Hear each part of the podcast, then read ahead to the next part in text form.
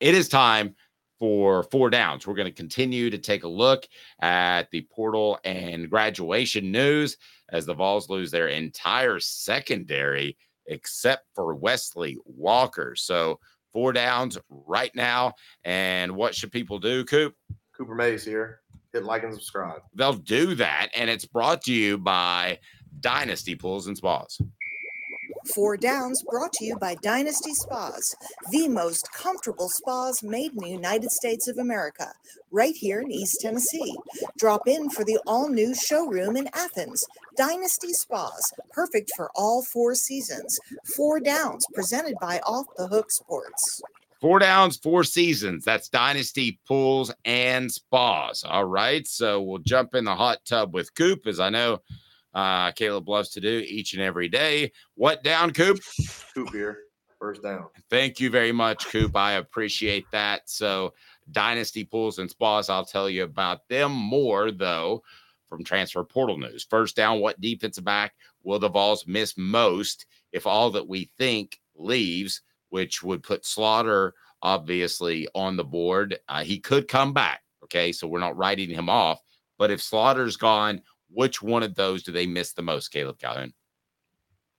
If Slaughter's in the portal, the one they miss the most. And recap real quick all the defensive backs that are in the in the. And so I'm not counting the ones graduating because one of the reasons they're losing starters is because Kamal Hadden and Jaylen McCollough have graduated. Right. Because easily Kamal Hadden's going to be the most missed, and he was the most missed when he got hurt this year. Right. Um, Slaughter, Warren Burrell, Jack Luttrell, and Brandon Turnage. Of the four, I I don't think they're going to miss any, but I'd say Warren Burrell by default. He's played. I think it's I think it's Slaughter because I still think there's that upside. I think he could go to another school and it could click. I don't know why it hasn't completely clicked, but it could click. I've seen players like that that kind of just waffle around for a couple of years and then suddenly it clicks. All right, second down. Uh, is that right, Coop? Cooper Mays here. Second down. Well, being in the hot tub with Coop. What defensive back will Vols miss the least if all leave? I remind you that four downs in this breakdown of Tennessee's defensive backs in the transfer portal is brought to you by Dynasty Pools and Spas. Imagine having the best spas made right here in the U.S. in your backyard. Dynasty Pools and Spas has their showroom open in Athens with the best hot tubs and spas in the market. Delivery, they can do that. Complete support, spa cover, and chemicals to keep your spa bubbling at its best. They've got some blemish models you can save a ton on too.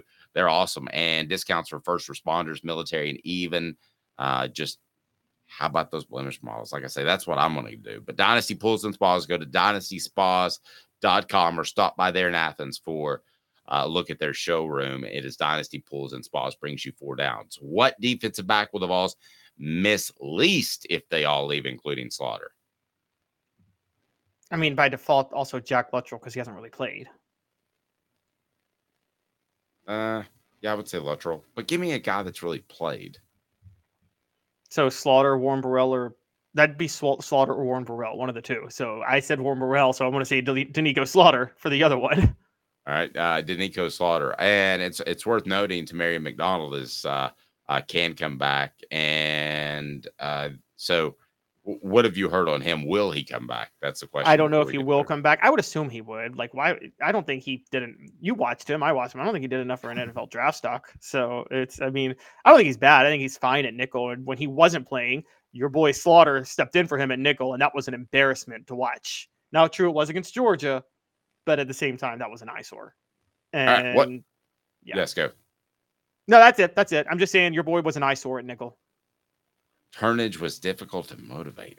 Ouch. But I love the name Pan-seared ri- uh, ribeye. Doesn't that sound good? All right. What down, Coop? Tennessee center Cooper Mays here. Third down. All right. Third down. Who is the MIP?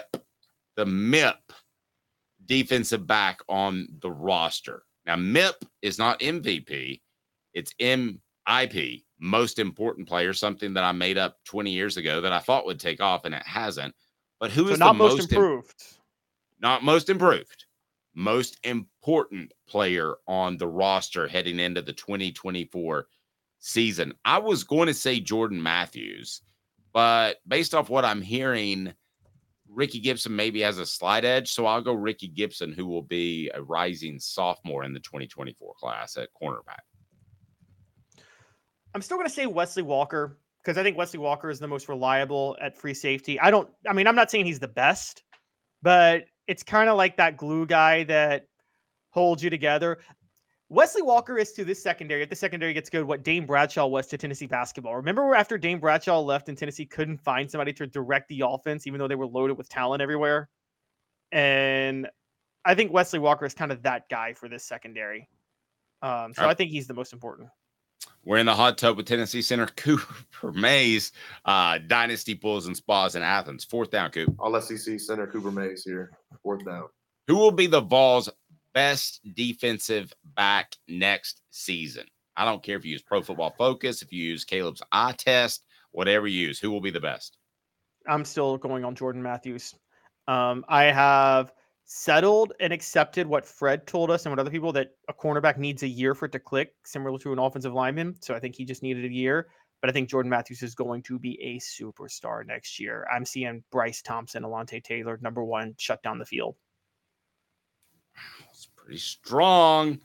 Pretty strong. We shall see. Um, when I look at this defensive backfield, how would they project right now if you were to put the four or five with the nickelback on the field? What what what group are you seeing?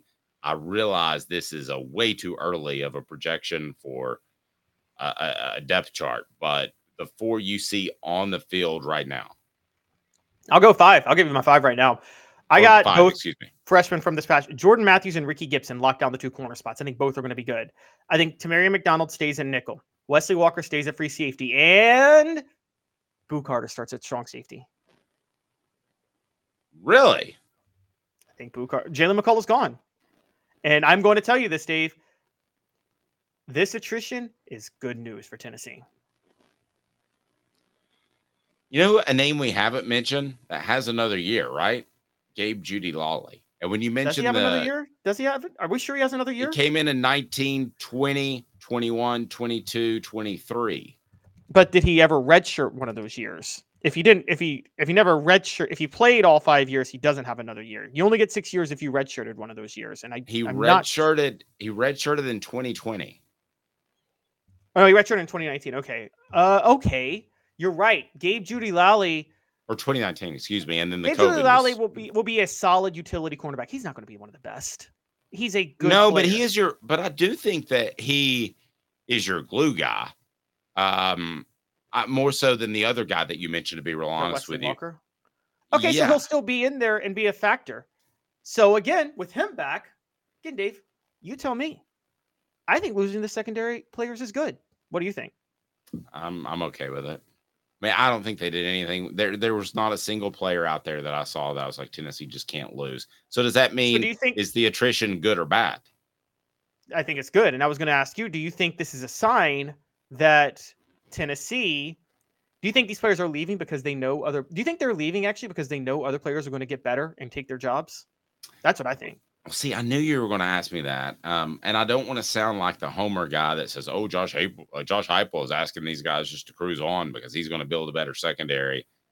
I don't know that, but there certainly is the possibility of that. Uh, Derek's saying it's good. I think that it's probably good. Uh, but again, I like Doneiko can- Slaughter's upside. I did like his upside. Didn't see it on the field. Liked his upside. And by the way, you can start a freshman at strong at strong safety. That's why I mentioned Boo Carter. Because what do strong safeties do? They hit. they hit. That's I mean, Eric Berry was plugged in at strong safety. Larry Slade started Gerard Parrish the first game over Eric Berry against Cal because of uh, seniority. And uh, you probably covered that team, right, Dave? Yes. And worst personnel move in the history of Tennessee football, right? Starting Gerard Parrish over Eric Berry for a game. That would be true. they had a deal for the longest time in which in which Tennessee didn't want to start a true freshman. I remember Rashad Baker didn't start the season, but started at LSU and got trucked by LaBrandon Toefield, if I'm remembering that correctly. And I was like, why would I mean I'd I'd start him in the first game as opposed to starting him in Baton Rouge uh, for the first time.